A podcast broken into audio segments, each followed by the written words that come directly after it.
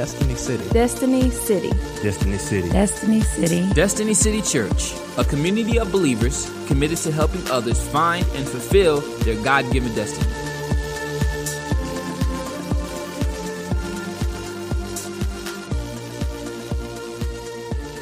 The word last is the word eschatos. Eschatos. It's a Greek word. It means the last or the end. And so we have a study called eschatology, which is a study of the end times.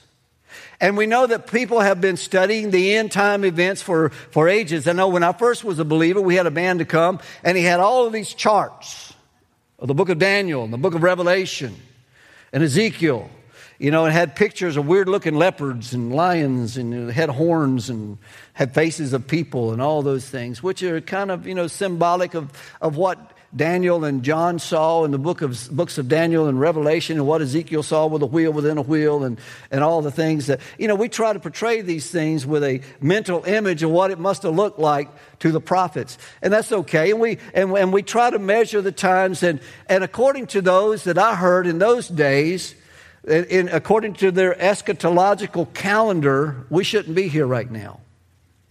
Which leads me up to another thing that we will see in just a moment that was stated concerning the last days. Now, are we living in the last days? Absolutely. When did the last days begin? When Jesus accomplished the plan of redemption on the cross and when he says, It is finished. The clock started ticking toward the last days. And we are living in those last days. And then on the day of Pentecost, remember when, when the Holy Ghost came on the day of Pentecost and the disciples were in the upper room and they were all filled with the Holy Spirit and, and they all began to speak in tongues as the Spirit gave them utterance. And people outside heard what were going on and they were amazed because they heard people that were Parthians and Scythians and, and, and, and other Greek dialects and all. They heard the, the apostles speaking in their languages. And though they realized that they were unlearned men, that they didn't know how to do this, they wondered what was going on, and some even began to suggest that they were drunk. And Peter stands up and he says, These men are not drunk as you suppose, but this is that which was promised by the prophet Joel that in the last days I will pour out of my spirit upon all flesh, and your sons and your daughters will prophesy, and your young men shall dream uh, shall shall see visions, your old men will dream dreams, and upon my handmaidens and servants I will pour out of my spirit. And and you know he, he tells all of these things that will be happening in the last days, and he identified that moment as the last days. Now, why was the Holy Spirit given in the last days? To give us the ability and the power to do what God has called us to do, to set things up. You and I are part of the church of the Lord Jesus Christ. And when Jesus said that, that the, uh, the kingdom of God suffers violence, and the violent take it by force, what he was saying is that we have to forcefully advance the gospel of Jesus Christ. And in order to do that, we have to have the spiritual military equipment inside of us to do it.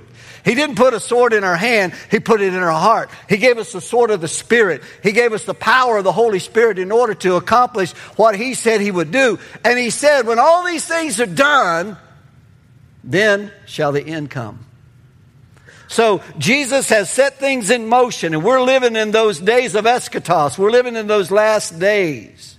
Now, I'm not going to do an in depth study on, on eschatology today, but I just wanted to point out several things to you. Now, Paul used a phrase with Timothy in 1 Timothy chapter 4, in verses 1 and 2. And he said this but the Spirit explicitly says that in later times, or in eschatos, in the last days, he said, some will fall away from the truth. Would you say that maybe we're living in the last days? When some have fallen away from the truth. The word there is apostasy or becoming apostate. What does it mean to be an apostate? It means to, to not believe something that you once adhered to and believed in. Many people have left the church today because they've seen the, the, the void of power. They've seen the void of passion. They've seen the hypocrisy and they've seen all of these things. The number one reason people don't go to church that they will give you is what? I don't want to go there with all of those. Have we earned the title? Unfortunately, we have. Because they've seen a people that have said one thing and done another. Espoused one lifestyle and lived another.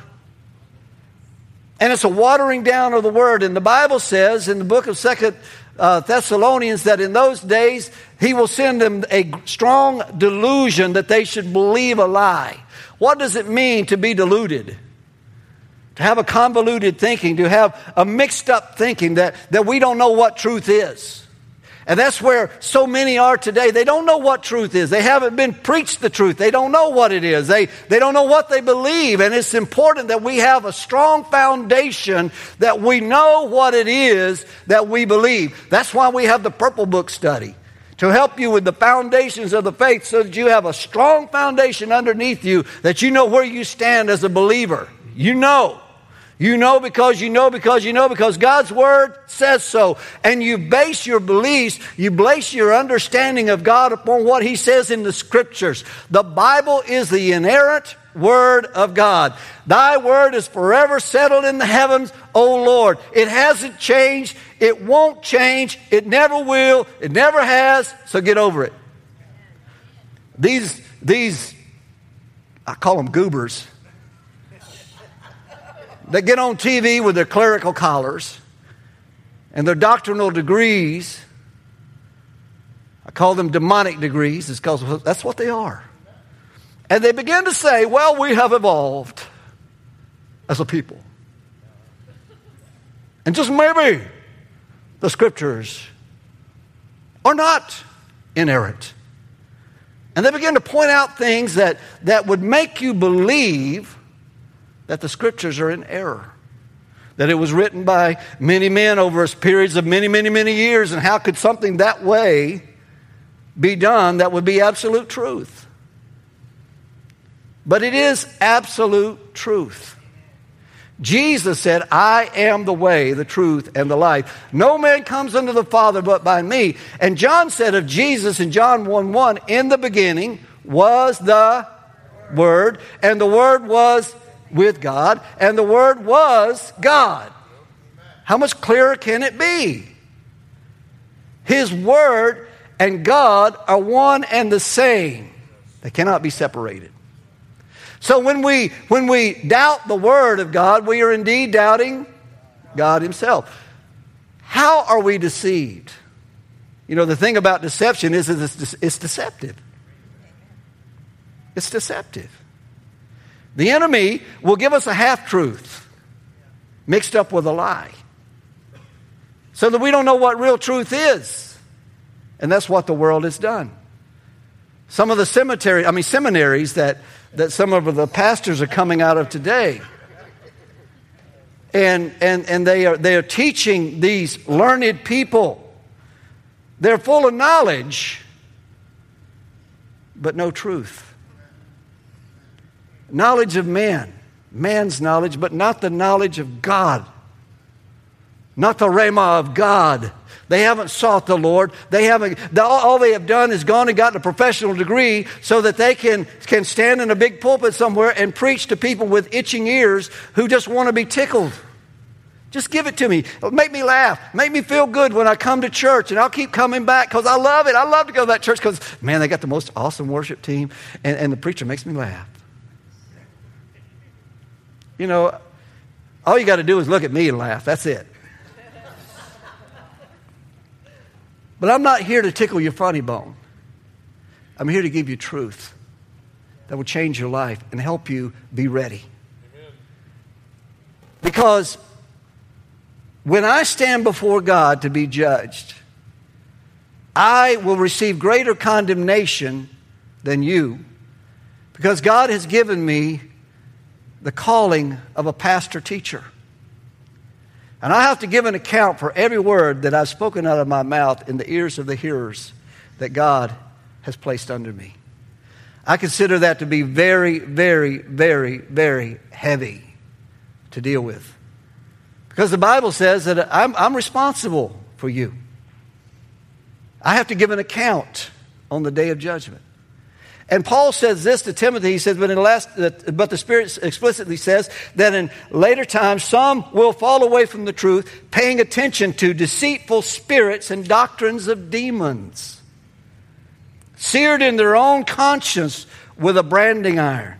And I'm positive that we're seeing this right now. Many are turning away from the principles of the faith that they believed in all their lives and have been taught from birth.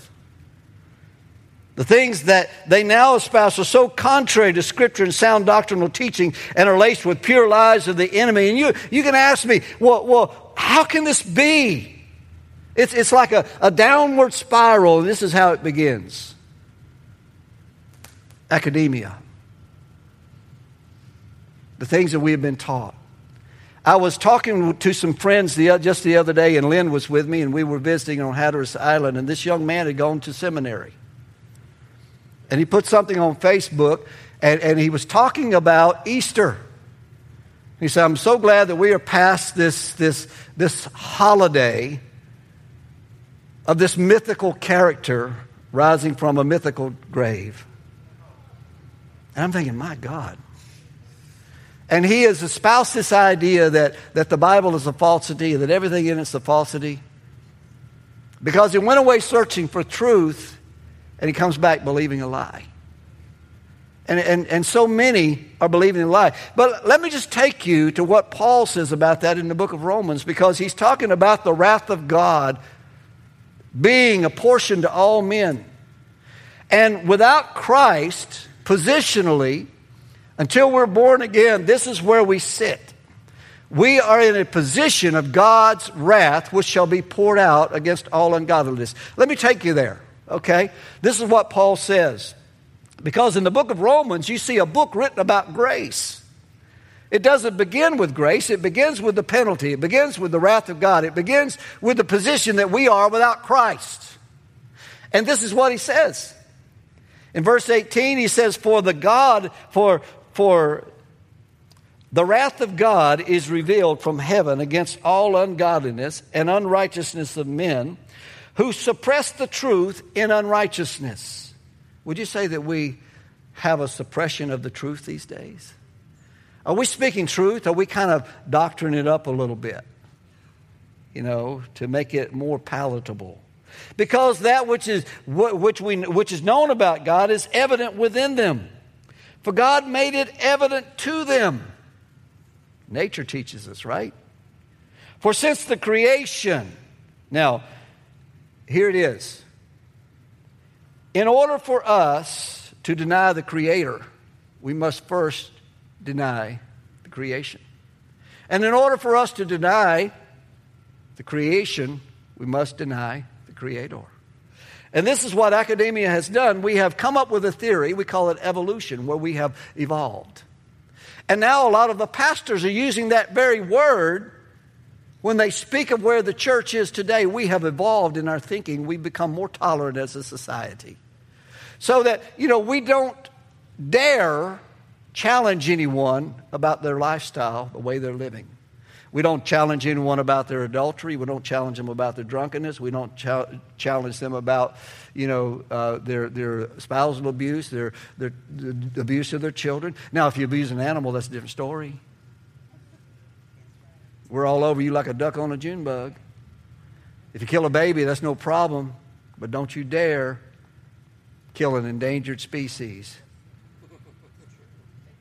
The most dangerous species, the most endangered species right now is the baby within the womb. And it has no choice as to what's going to happen. I'm preaching better than y'all saying amen.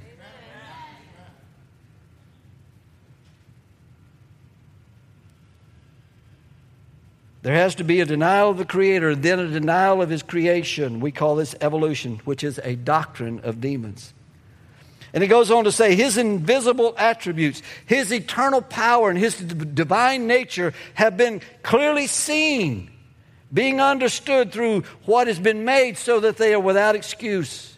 In verse 21, for even though they knew God, they did not honor him as God or give thanks, but they became futile in their speculations, and their foolish heart was darkened. Professing themselves to be wise, they became fools. How is the fool described in the Bible? Proverbs 14:1 says the fool has said in his heart there is no God.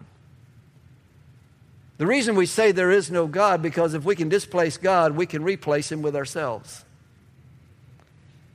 They became fools and exchanged the glory of the incorruptible God for an image in the form of corruptible man, the doctrine of humanism, which places humans above God and says we are responsible for our own fate.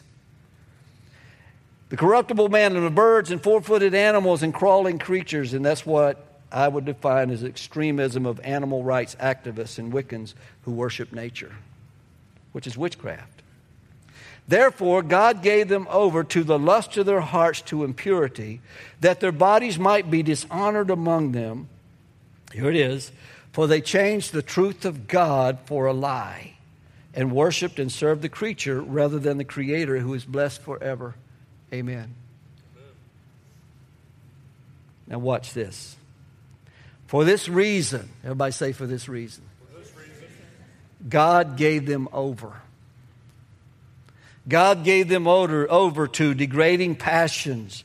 For their women exchanged the natural function for that which is unnatural. We've been studying in our, our, our, men's Bible study on, on Saturday mornings the purpose and the power of men, understanding the purpose and the power of men, understanding why we were created the way we were created. And, and when God created man, it says he created man in his image, and in his image created he them, male and female. So when we speak of mankind, we speak of, of, of male and female, but God made male and female for natural progression. He made them for natural purposes. Amen. Can you say amen and thank God for that? Because if he didn't, none of us would be here. Poor Adam would be stuck back there with an ape. And it just ain't going to work. You know? Could you see him now? Dear, did you make supper? that means I brought you a banana. But I'm tired of bananas. I'll go get you a cantaloupe. I'm sick of that too. But that's all I know how to cook.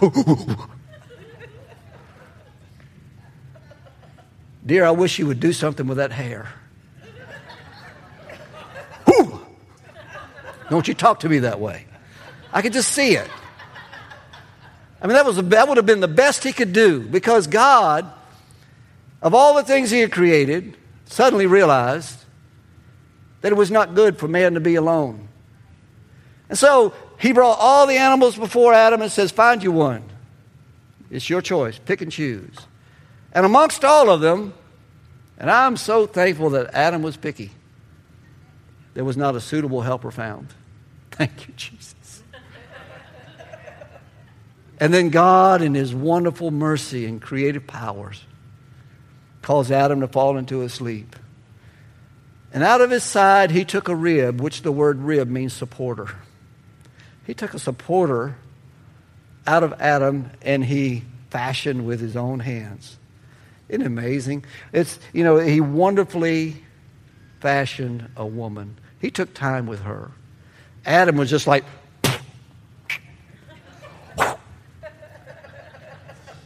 but with woman, it was like,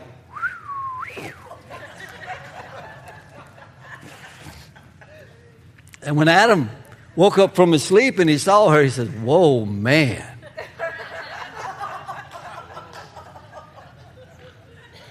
I love it. I will call her woman because she was taken out of me. And God did that and created a helpmeet for Adam. See, God knows best.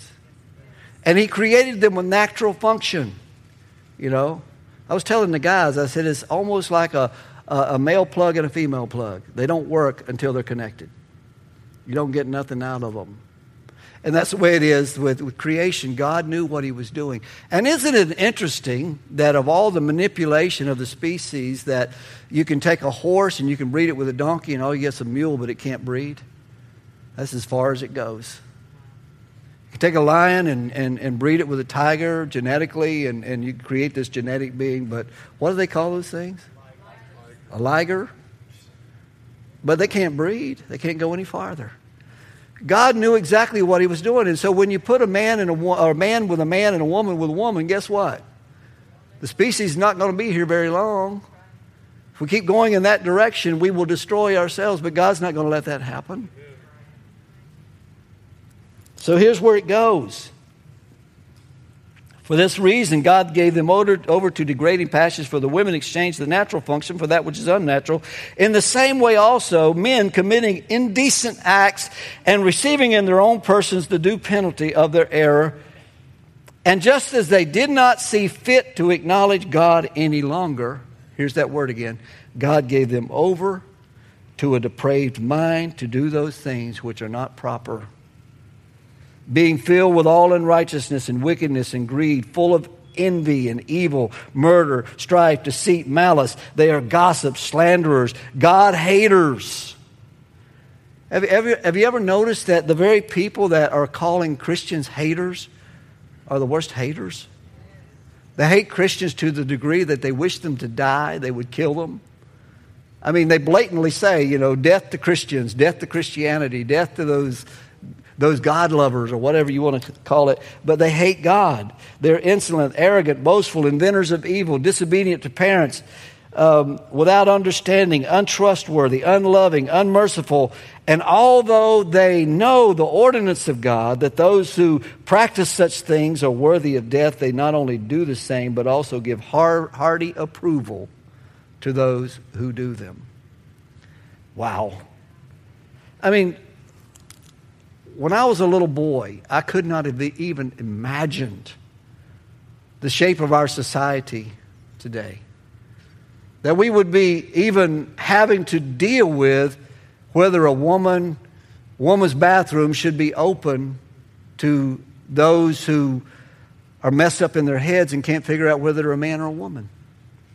I just, and I'm not wanting to address political things, but this is just where we are with it as a society. We see children being abused. We, we can say, well, children were always abused. Yeah, but when they did, there were repercussions for it, severe. And, and so, you know, we, we see all these things happening and, and we see the degeneration of our society and where it's going. But God is not caught unaware, and neither should we be. Understand the times. There's one group of people that were descendants of Israel that understood the times and knew what to do. We need to be that same way. That we ought to be like the sons of Issachar who understood the times. They knew what to do. And we should know the times that we're in. And that's why I wanted to bring this message to you today, so that you can understand where we are. I hope you do. I hope you're not blind enough that you've put the blinders on and you say, well, this, we, this can't be. I mean, we need to be tolerant and accepting of people. We, we need to accept peoples of all genders and everything else. Listen to me.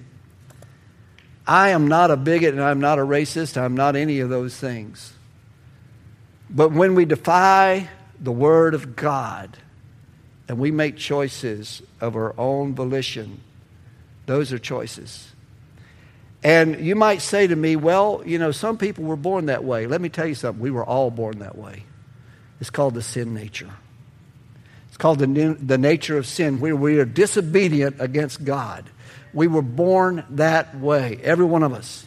Every one of us have the propensity. We have the, the nature that we can commit murder. Jesus said, if you, with your mouth, with your heart, murder somebody, you might as well just went ahead and killed them as far as the law is concerned. If you look upon a woman and have adultery in your heart toward that woman or a man, as if you're whatever, then you've already committed adultery with that person. Jesus said it's matters of the heart. That's where it really begins. Every one of us have a propensity for sin, and we can go in any direction we choose to go, but it's our choice. You can choose to hate, you can choose to love, you can choose to do whatever you want. You can choose who you love. That's your choice. But does that make it right? No. Because God has established boundaries. And He says when you step outside of these boundaries, you have committed what is called iniquity. You have willfully, deliberately sinned against God, knowing what the truth says, but choosing to believe a lie, you stepped out of bounds. That makes you guilty before God. You will answer to Him for that, not to me. So don't get mad at me. I'm just telling you, I'm just a messenger boy. Don't shoot the messenger.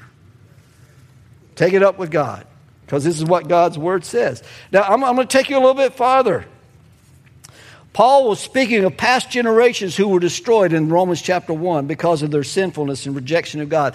And I want to ask you the question are we any better? Is God a just God? He's no respecter of persons. Are we any better than those generations who sinned against God and they, they received the recompense of their sins? I can think of generations like Israel who suffered, who, who rebelled against God, and, and once they were an expansive nation, and they're shrunken down to a little tiny blob of land in the Middle East because of their sinfulness and the rejection of God. I can think of the Roman Empire, which once ruled the, all the world that they knew. And because of sinfulness and homosexuality, and because of the degradation and the worship of, of demons, they, they were shrunken down and defeated and are no more. All that's left are the ruins of what once was Rome, and what once was the Roman Empire. And we can see it generation after generation. We can see kingdom after kingdom that has fallen, that, that, that once maybe they were great because they honored God and they are shrunken down to nothing these days.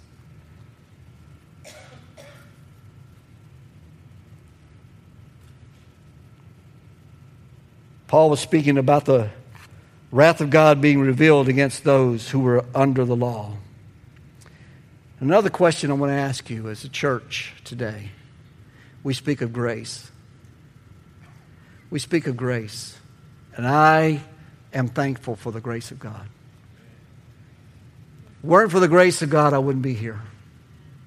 It was by His grace that I was found, that He touched me with His grace, that He saved me. And I'm thankful for that. But are we, since we are under grace, we are under a more serious judgment if we reject the grace of God than if we reject the law of God? Think about that. How do I know that? Because of what the Word says. I want to take you to it right now in Hebrews chapter 10, verse 23. If you want to turn there with me. The writer of Hebrews says, Let us hold fast the confession of our hope without wavering. For he who promised is faithful, and let us consider how to stimulate one another to love and good deeds, not forsaking the assembling of ourselves together as the habit of, is of some, but encouraging one another. And everybody say this with me, and all the more, say it with me, all the more, as you see the day approaching, that day as you see the day approaching, as you see it drawing near. And verse 26 says, For if we go on sinning, that is, habitually, willfully sinning, practicing sin, after receiving the knowledge of truth, there remain there no longer remains a sacrifice for sin, but a certain terrifying expectation of judgment and the fury of fire which will devour the adversaries or the enemies of God. Verse 28 Anyone who sets aside the law of Moses died without mercy on the testimony of two or three witnesses. Verse 29, say it with me. How much sore punishment do you think he will deserve who was trampled underfoot, the Son of God, and has regarded as unclean the blood of the covenant by which he was sanctified and insulted the Spirit of grace? It's an insult to the Spirit of grace for us to deliberately go on sinning when we know the price that it was paid for us to be saved, to be forgiven, to be cleansed. We trample underfoot the grace of God when we do that. We say it has no value, it has no power. And that's exactly what Paul was talking about. Those in the last days that would have a form of godliness but deny the power thereof. What power? The power to live a life of faith and godliness before God.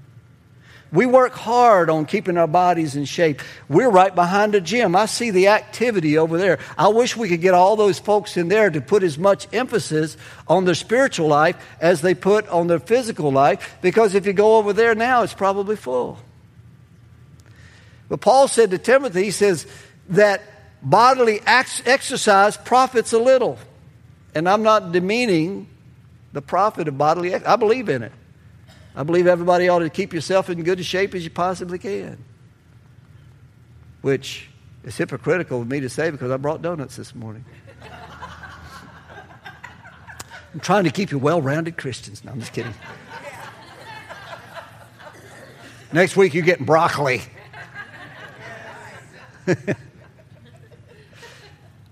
but Paul goes on to say, says bodily exercise profits a little, but godliness with contentment is great gain. Godliness, seeking to be like Him, more like Jesus, less like the world. And that's what we should seek for. That's what we should strive for. And we are indeed living in the last days. I got just a couple more scriptures to share with you. Second Peter chapter 3, and I'm going to speed it up a little bit. And we're living in these, these, what I've been talking about, we're living in that day. Peter writes in 2 Peter 3, 3 uh, through 9, he says, Know this, First of all, that in the last days, y'all say in the last days. You with me, right? Mockers will come with their mocking, following after their own lust and saying, and how many have ever heard this? Where is the promise of his coming? I mean, I've heard this all my life. When's Jesus coming back? For ever since the fathers, fathers fell asleep, all continues just as it was from the beginning of creation or in the life today since the beginning of the evolution of man. I put that in there as emphasis mine. For they maintain this it escapes their notice that by the word of God the heavens existed long ago and the earth was formed out of water and by water, through which the world at that time was destroyed, being flooded with, water. But the present heavens and earth, by his word, are being reserved for fire, kept for the day of judgment and destruction of ungodly men. But do not let this one fact escape your notice, beloved, that with the Lord one day is as a thousand years, and a thousand years is as one day. The Lord is not slack or slow about his promise, as some count slowness, but is patient toward you, not willing or not wishing for any to perish, but for all to come to repentance. And then Jude follows it up. Jude was a, was a student of the apostles. He was the brother of Jesus. He was one who didn't even believe in Jesus until he saw Jesus died, buried, resurrected. Then he believed. Then he became a student and a follower of Jesus at that time. It was, it was one of Jesus' half brothers, I guess we'd call him half, because Jesus' father was the Holy Spirit. But he was the son of Joseph and Mary, therefore. But, but he says this. He says, but you, beloved, ought to remember the words that were spoken by the apostles of our Lord Jesus Christ that they were saying to you. Say it with me. In the last time. In the eschatos, there will be mockers following after their own ungodly lust. These are the ones who cause divisions, worldly minded, devoid of the Spirit. But you, beloved, building yourselves up on your most holy faith, praying in the Holy Spirit, keep yourselves in the love of God waiting anxiously for the mercy of our Lord Jesus Christ to eternal life. Now we go back to my favorite last day scripture that was spoken of by Joel and was reemphasized by Peter on the day of Pentecost. Acts 2 17 through 21, and it says, And it shall be in the last days. Say, in the last days. The last days. Now, we're living in the last days, right? Yep. In the last days, God says that I will pour forth my spirit upon mankind, and your sons and your daughters will prophesy, and your young men shall see visions, your old men shall dream dreams. Even my bond uh, slaves, both men and women, I will pour forth of my spirit, and they shall prophesy. This is the promise of the Father for generations to come. It is for us today. If we ever needed anything, we need another dose of the Holy Ghost. we need to be filled with the Holy Spirit. That's why Paul tells us in, in Ephesians chapter 5 be not drunk with wine, but be filled with the Spirit. Be being filled constantly with the Holy Spirit of God so that we can do the things, we can be the people that God has called us to be, realizing we're in the last days. Are you ready? Should the trumpet sound? Are you ready? Should Christ ascend from heaven with a shout? Are you ready for that moment? Because it's going to come. And Paul says it's going to come like this in, in 1 Corinthians chapter 15. He said it's going to come in a moment. Everybody look around at your brother and your sister. Do you see the twinkle in their eye? Do you see it? That's how quick it's going to be because you didn't even see it. You didn't even see it. It's going to happen before you even know it. It's going to be so sudden that it's going to happen. And we won't have time to get ourselves ready if we're not ready. So, the admonition of the saints, of the, of the apostles, was to be ready always. Be ready always. Be watching. Be vigilant. Be sober. Be ready. Keep yourselves ready for the coming of the Lord because it is coming and we're living in those last days. I mean, folks, it could not be any clearer than this. And I hope you don't doubt my word. I hope you don't doubt the word of God about this. We're living in the last days, and I just feel compelled to tell you this, to plead with you to be right with God. Every moment of your life, to live every second of your life ready waiting for the promise of the Father to be revealed because it's coming sooner than you think. Sooner than you think. Do you think all of these things that are happening in the world are being manipulated by man? It's a part of the world system, yes, it is. But did God not know about it? Was it not prophesied that it would be, and it is? And it's happening right under our noses. Can we stop it? No. Will the politics of today change it? No. It doesn't matter who we put in office. It does not matter one bit. Because the powers that be are ordained of God. They're not ordained of us. We don't put people in office, God does. Is he who exalts, is he who brings down? Just as, as Nebuchadnezzar stood up on his palace and he was boasting about his kingdom, and God reminded him who he was. I'm God, you're Nebuchadnezzar. You think you rule this, you don't. I'm the one exalts, I'm the one who brings down. And this very day, tomorrow at this time, you shall be eating grass in the field. And he was. God knows.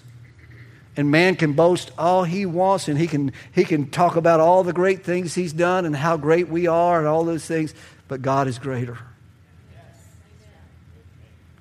My admonition to you today, and I plead with you, I plead with you, be ready. Cleanse your hearts. Cleanse your minds. If you're doing things that you know you shouldn't be doing, repent. Get right with God. Turn. Turn away from your sin. Go passionately. Go hard after Him. Get away from the things of the world that would cause deceit and, and deceitfulness in your heart and the lies of the enemy. Don't listen to it. Listen to the truth of God's word because it is the only thing that is enduring. It's the only thing that's going to last. And that will be the thing that you will be judged by. What did you do with the truth of my word? You heard it. How did you respond? Today is a very important day in your lives. I've told you the truth of God's word. I poured it out to you as plainly as I know how to spell it out. We're living in the last days. You get it? You understand that? And if you don't believe it, too bad. It's still the truth. Doesn't change anything. It's still the truth. Because God said it. That's how I know it's the truth. God said it, I believe it, that settles it. Whether I believe it or not, that settles it. Because God said it. Now, here's the thing what are you going to do with it? What are you going to do with it? Next question Where are you in relation to what I've spoken this morning? Where is your life? Are you feeling conviction? I didn't come to bring condemnation. That's not my responsibility. The responsibility of the Holy Spirit is to convict us of sin. Is that what, not what it says in John chapter 16? Yes. He will come and he will convict us.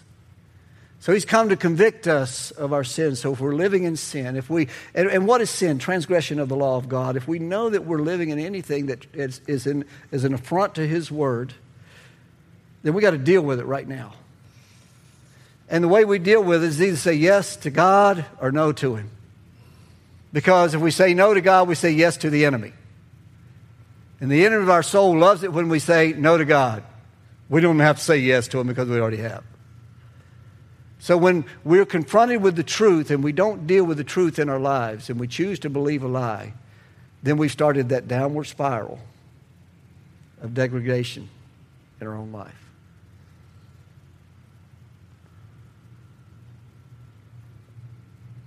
Paul said it very clearly in Galatians.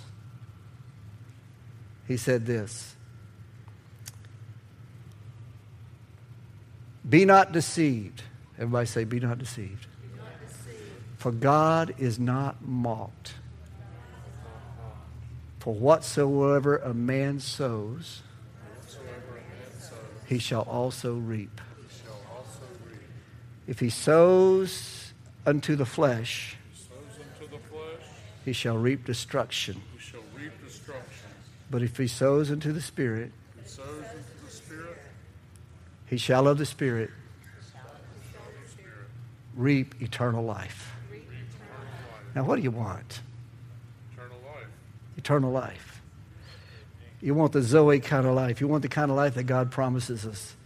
Then, if you want the kind of life that God has promised us, then we have to do what God has told us to do. Got to listen to Dr. Jesus because he's got the remedy.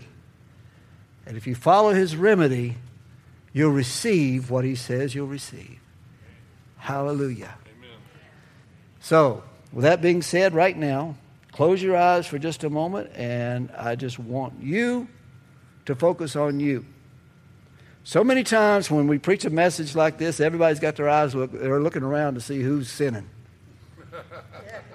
who's raising their hand.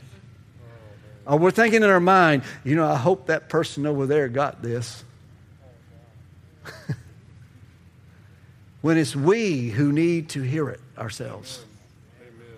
I'm speaking to saint and sinner because some saints are still sinners because we know that we're not living the way that God wants us to live. We're not making progress in our spiritual journey and we wonder why. And it seems like everywhere we go, it seems like the, every prayer that we pray hits the ceiling. It seems like we take one step forward and three steps back. And it's because God is dealing with us about a little besetting sin in our life and we refuse to deal with it. When Hebrews chapter 12 verse 1 says, says laying aside then all these, these besetting sins and these hindrances that so easily beset us, let us cast them off and run with patience the race that's set before us, looking unto Jesus, the author and the finisher of our faith. So, with those little things that we've got in our lives, little things that we know that we should be doing, I'm talking about sins of, of commission and sins of omission. Some things we omit in our life that God has been dealing with us about, and we refuse to do it. We refuse to discipline ourselves. We refuse to discipline ourselves to read the Word for ourselves. We want somebody else to do it for us. Uh, we refuse to pray. We'll call somebody else to pray for us, but we won't do it ourselves because we're undisciplined. And God is saying to you, discipline yourselves. Yes. Discipline yourselves. Train yourselves in righteousness. Do the work yourself, and you'll reap the benefit. Because when we begin to pray, we begin to seek the Lord, we begin to study the Word, then we begin to progress forward. Yes. Because as we study and as we pray and as we begin to do it, then we realize, hey, this works. We begin to grow in the, nat- in the stature and the mind of Christ, this is, which is what He's after. So I want to encourage you with that today because we're living in the last days. Folks, time is short. I don't have time I don't have time to just coddle you and pat you on the back and tell you how wonderful you are. I don't have time for that. You are wonderful, and I love you, and you are beautiful. You're beautiful in God's eyes. You're so beautiful, in fact, that Jesus paid an awful price for you. Therefore, you ought to glorify God in your bodies, which is the Lord's. So, if there are things you're doing to your body which you know you should not be doing, and you're, you're doing harm to the temple of the Holy Spirit, then God is convicting you right now. I know He is because His Word does, just does that. And God wants to help you overcome those things in your life that are causing you difficulty and harm in your body and in your spiritual life. So, what we're going to do right now, You've been listening to Destiny City Church, a community of believers committed to helping others find and fulfill their God given destiny. For more information, visit us online at destinycity.org.